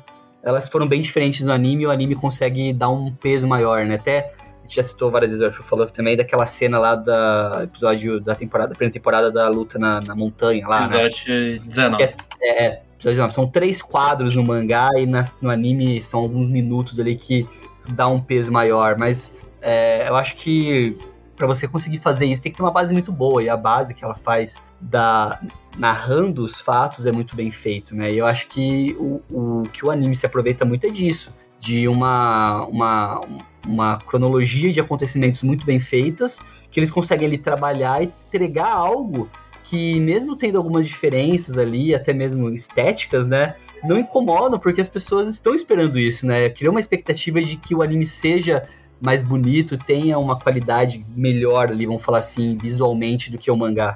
Não, mas esse anime, eu acho que desde quando ele foi anunciado, eu lembro quando ele foi anunciado e a primeira imagem saiu, eu achei uma sacanagem de bonito. Visualmente ele é muito bonito assim e ele chama muita atenção. Então quando você olha o mangá, ele perde um pouco do impacto perto da beleza que é o anime. Então essas cenas é bem isso que você disse mesmo, acaba empolgando muito. E é bem interessante justamente por isso, porque são momentos que para quem leu a primeira vez, quando na época que tava saindo, né, que ainda não tinha nem sido anunciado, né, tinha começado a ser lançado no Brasil, ou até mesmo leu a primeira vez quando começou a sair no Brasil, ficou empolgado, porque são momentos bem marcantes. E é aquilo, a arte pode não ser muito boa, mas eu volto nesse ponto. O roteiro se sustenta muito bem, apesar de qualquer defeito que a Gotogi tenha para ser como roteirista, para uma primeira obra, ela entrega uma coisa muito boa, muito coesa dentro do que ela, dentro do universo que ela propõe escrever. O arco em si, ele é muito conciso, ele não enrola muito, como muitos mangás por aí. E por isso funciona bem até pra gente não perder aquele hype que a gente tá tendo da obra, e isso é legal. E esse arco em específico, somente as batalhas, né, que vem, toda essa batalha final, ela é de um fôlego tão grande que você. Eu me pergunto quem leu na época se conseguia respirar assim quando prestava atenção e via que a batalha não tinha acabado. Porque lendo sequencialmente, você fica naquilo de eu quero ver o próximo, você realmente tá empolgado. E aí, quem tava vendo o anime semanalmente, provavelmente também tava nessa mesma vibe. Eu quero o próximo episódio. E eu lembro de ler muito isso, a galera no Twitter empolgada. Não, eu quero ler o próximo. Sobe Trend Topics falando de Kimetsu. E eu, cara, como a galera tá nessa vibe? Isso para mim é legal. Porque mostra que, tipo assim, o anime ele tá tão bem feito nessas, principalmente sequências de batalha, que ele traz o público pra se apaixonar junto, querer vibrar. Era uma emoção que até entrando né, nesse debate, mas falando um pouco da minha impressão como leitor apenas do mangá, mas é uma coisa que eu gosto, porque, tipo assim, você acaba tirando esse anime do ponto de, tipo assim, só a galera que assiste anime conhece. Você acaba levando para um debate muito maior, para um debate de pessoas que às É vezes nem bolha, gostam né? de anime, só vê. Exato, tipo, ah, só vejo série americana. Mas o cara vê todo mundo falando daquilo semanalmente que ele vai ver. E aí ele começa a ver, ele se encanta junto. Isso é muito legal. Principalmente quando é uma obra que não tem tantos problemas assim de roteiro. Uma obra que a pessoa vai ver. Se a pessoa viu a, é, a primeira temporada, viu o filme, tá vendo essa, pulou a, aquele mid-season do arco do trem e foi ver só essa temporada, a pessoa consegue entender. O que eu ainda não entendi porque que eles não vão fazer o arco do Ferreira em filme também. Mas enfim, isso vocês vão comentar depois. Dinheiro. Mas era eu, por isso que eu pensei. Eu falei, pô, os caras vão fazer o arco do, tre do Ferreira em filme, que eu nem lembrava da essência desse arco. pra fazer em filme, depois eles vão fazer. Pra no- mostrar os ferreiros, ué, onde que as espadas são feitas. Onde é pra vender a Best Girl na, num banho, né, pô. O famoso caso de Ferreira e de pau, né? Então é isso aí. Mas. Mas uma parada que eu gosto da conclusão dessa, dessa, desse arco ali é a história real, né, do Gyotaro e da Daki ali. Eu acho que é uma das melhores histórias de origem, assim, de motivos que levaram eles a essa vida de todos, né? Mostrar ali a infância deles, mostrar como que eles tinham um carinho muito grande um pelo outro ali, como que a, o, o, o Gyotaro é, reagiu né, aos acontecimentos que a, que, a, que, a, que a passa durante a vida dela, e como que é quase como uma história Tanjiro e Nezuko, mas muito mais trágica, né, o, a vida dos dois. Sim, é bem por aí, porque no fim das contas entra muito essa questão de que os dois sofreram pra caramba. E é uma história triste que você compra, porque isso é uma verdade.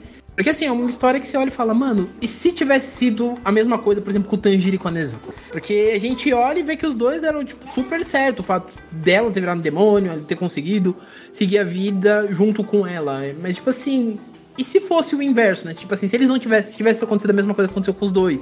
Então assim, é bem interessante esse plano de fundo e é, das histórias do Oni, bem que você falou. É, é uma das únicas histórias que eu compro, porque tem outras ali que não dá, não, pra mim não dá. Ele é anti-panini, fala mesmo. Eu sou anti-panini, sou anti pagar 33 reais no mangá mensal, parça. Também, Desculpa. né? Eu não tenho dinheiro.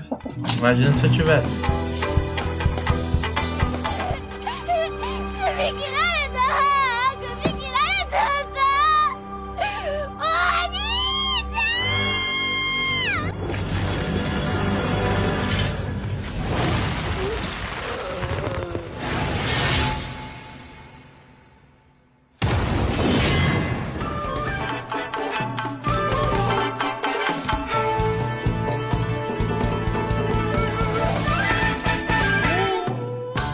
Já que cada um falou da opinião, que nem o Raposo mencionou internet, Twitter, essa cena bobou, como acho que bobou até mais do que o EP19 da, da primeira temporada e, e claramente o. Eu não lembro o nome do diretor, mas a equipe da Sapuga Brasil. Se eu tiver a matéria, eu deixo no link do cast. O cara falou assim que ia mudar a indústria dos animes, então. O cara falou assim, mano, depois desse episódio, vai todo mundo se esforçar pra fazer algo no mínimo pra chegar. Então, tipo, foi uma declaração de guerra. Então, só não pode ir pro mapa, porque o mapa não é um estúdio tão legal, não. Porque se fazer, vixe, os caras não vê a luz do sol nem por cinco semanas, tá ligado? Você que tá. Vou até falar pra você, você que tá aguardando o Chainsaw Man aí, se prepara, que os caras que tá trabalhando nisso aí não tá vendo nem a família. tá ligado. Tá? Cárcere privado. abri lá. até outro estúdio só pros caras. Rapaz, mano, eu, eu não tô animado com o anime, não. Eu tô, eu tô preocupado é com os caras, mano. Os caras. Só os caras que não curte. Não é que não curte anime, é que os caras que não manjam um pouquinho da indústria fica. Ah, tô esperando o anime do Carinha Motosserra. Nossa, deve ser muito bom, show. Nossa, já anunciaram faz tempo, os caras devem estar. Pô, tudo avançado, né? Do material tudo adiantado. E... Mas, sei lá, não confio não. Mas voltando. Então foi isso, foi o clímax do episódio bombou aí nas redes sociais. Quem não tava acompanhando acompanhou, quem, quem tava acompanhando ficou comentando e isso durou. Mano, tá durando até agora. Tô aqui mexendo no Instagram sem querer, apareceu aqui a, sei lá, eu não sei se. Esqueci o nome, Edit, Edit. Edit aqui do, do Gil Tarô aqui do passado dele. Então, pra você ver que os caras têm material pra fazer edit pra sempre. Então, isso é bom.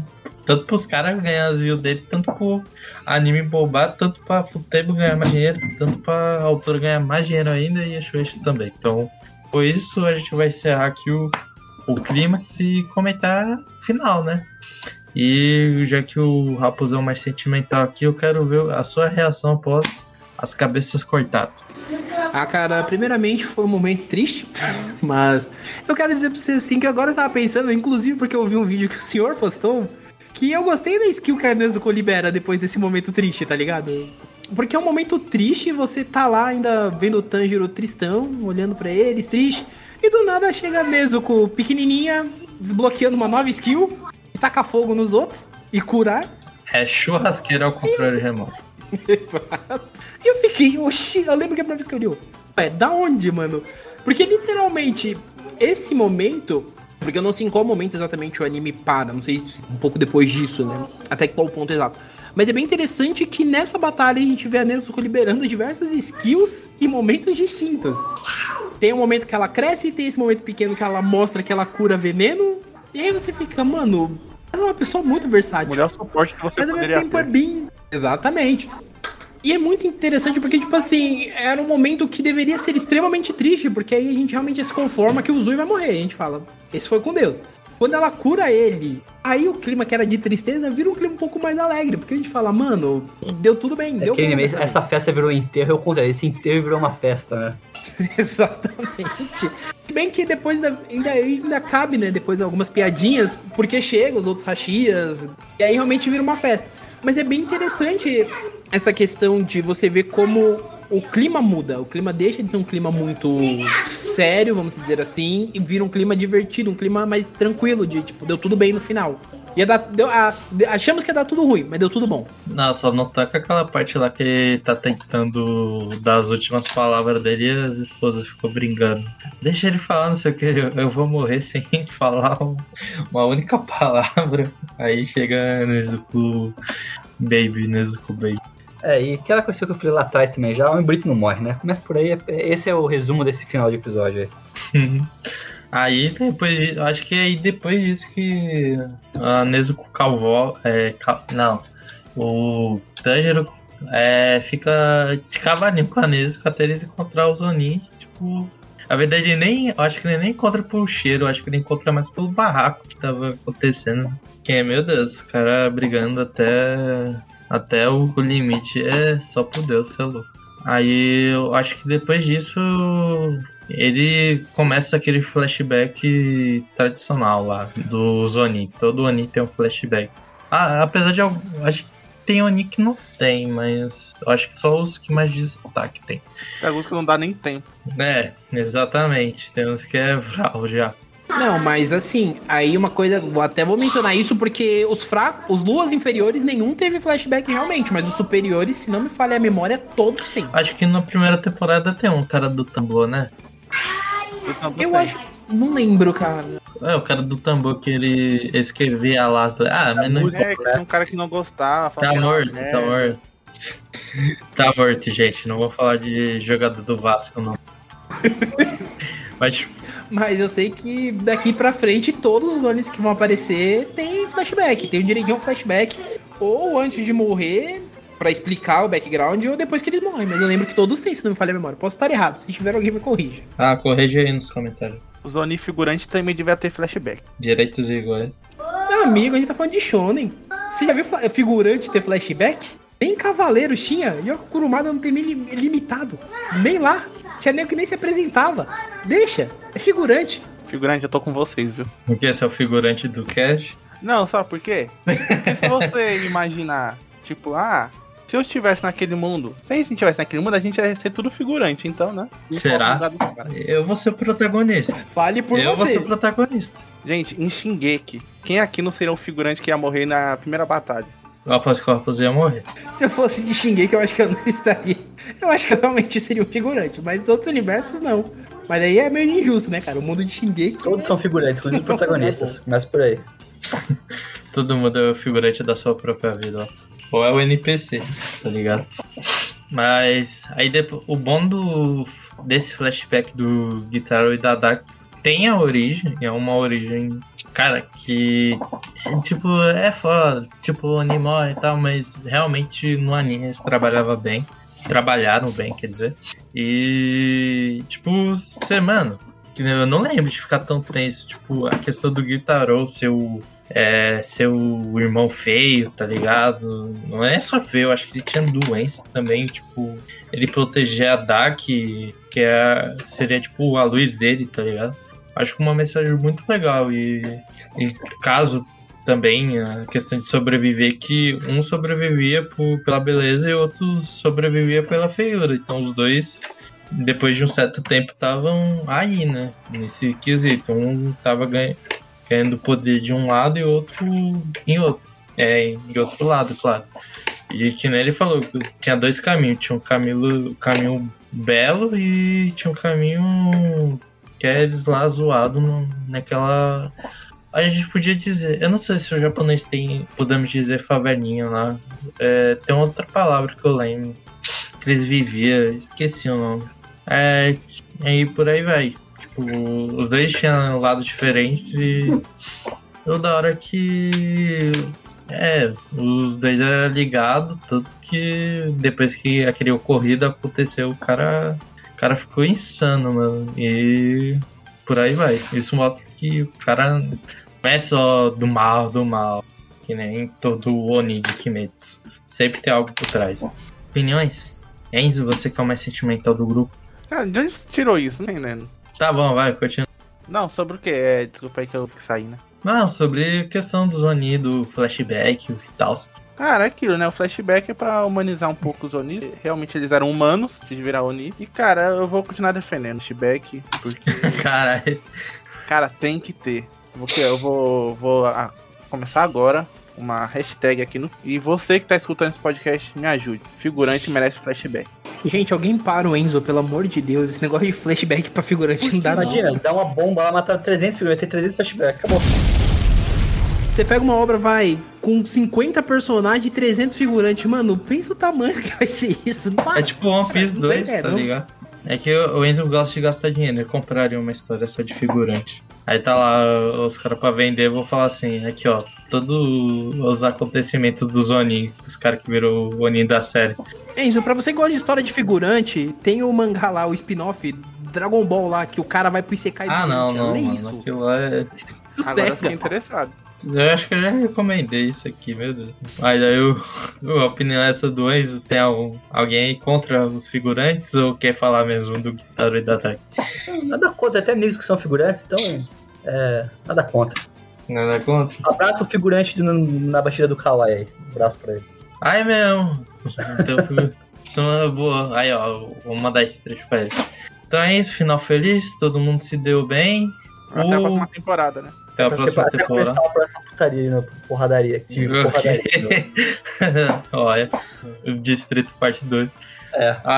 Mas então é isso, foi um final bem legal. Só que muita gente reclamou de uma parte que eu acho que o cara dos mangás vai vai vai dar uma dica que nem ele fez. Então, seu ah, também aparece o Oni Superior 2 no no flashback do Guitaro, que é o Dapo, Dapo, Dapo. Ele, os caras já pagou pau pra ele porque o seio dele é do Kira. O Miyano Mamoru. O Miya- Miyano Mamoru. É. Os caras. Cara...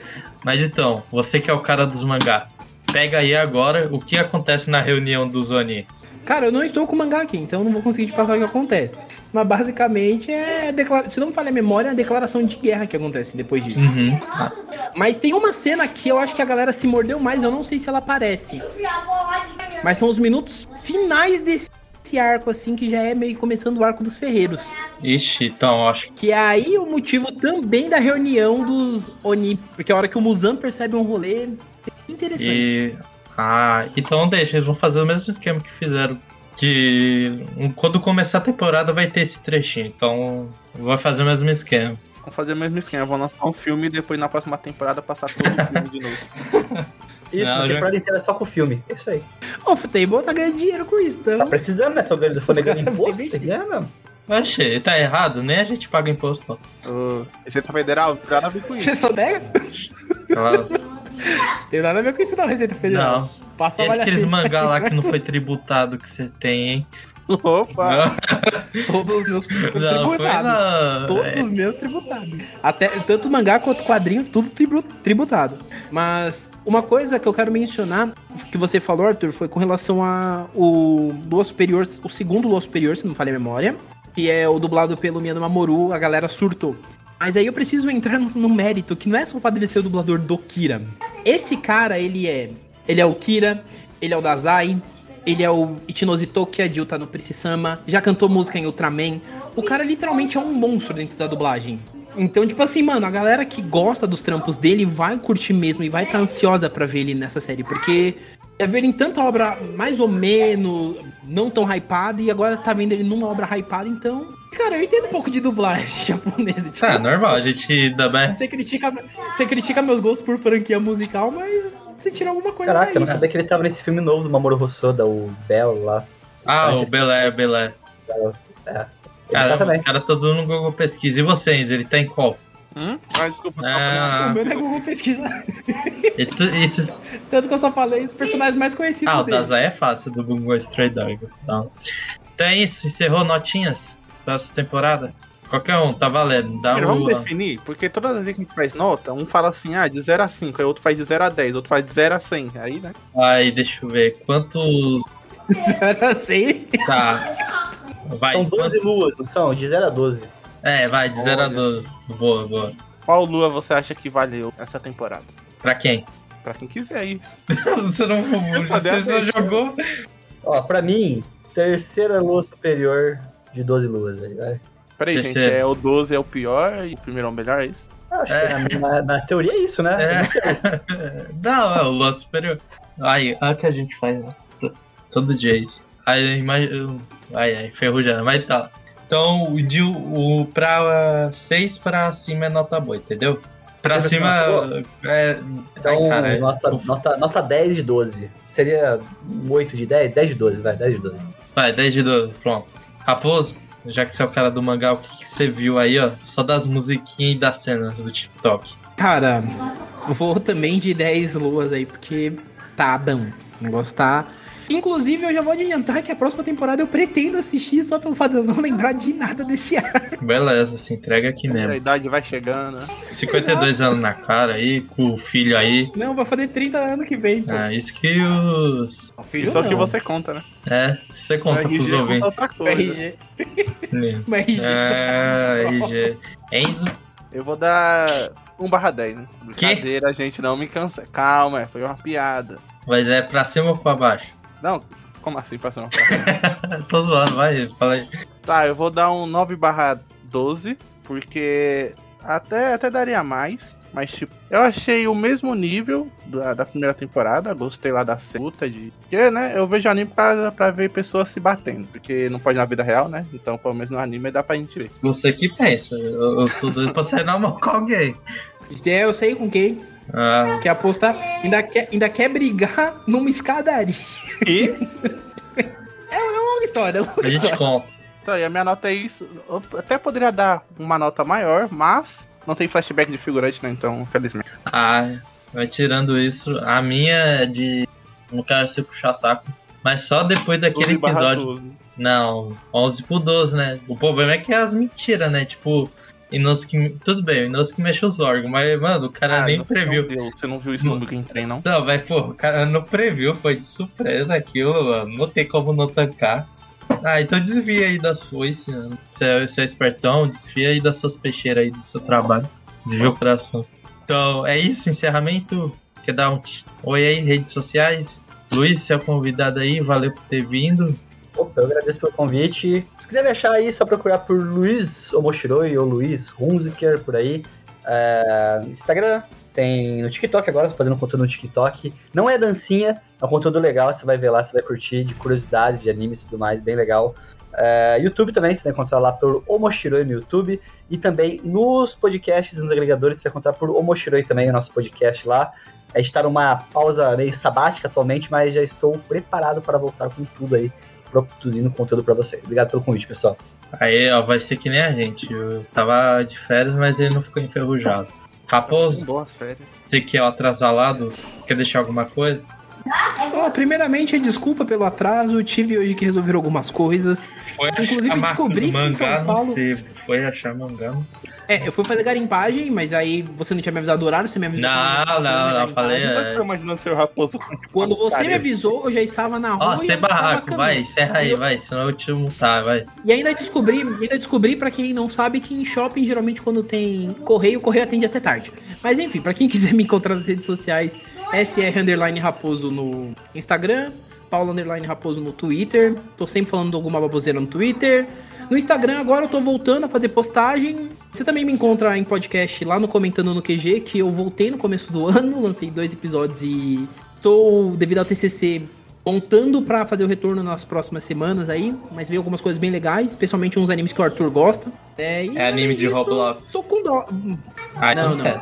E voltei com dólares, né? Então eu tenho que contar isso aqui. Voltei a escrever no Dollar Cast, devo voltar com os textos novos a partir do mês que vem. Leia-se. Você tá ouvindo isso em março, então já voltei. Então, Olha o cara lá. basicamente. E se é isso. for lançado amanhã? E aí? É, se for lançado amanhã, a pessoa já sabe mês que vem, março. Tá do lado. É, errado não tá. Então é isso, Enzo.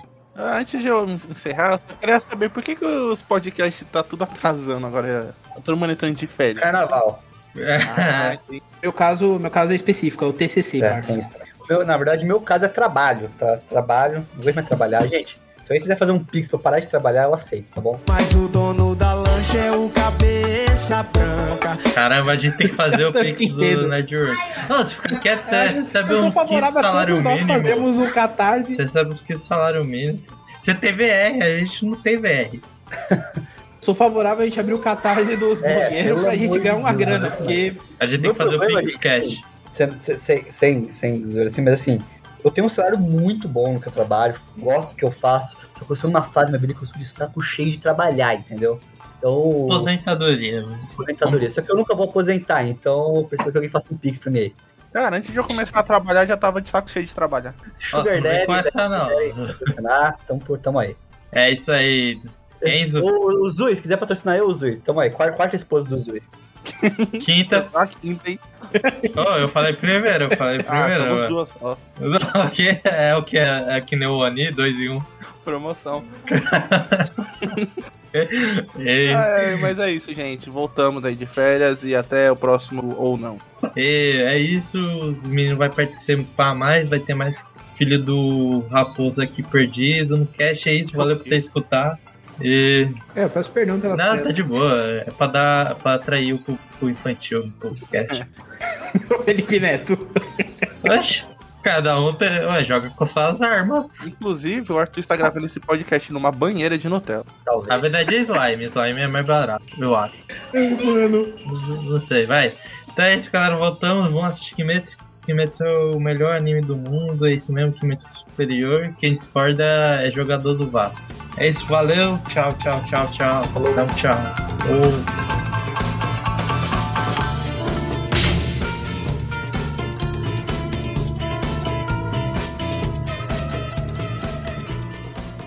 Tananana, nanana. A sonorização deste podcast é feita por bancodecérebros.com.br.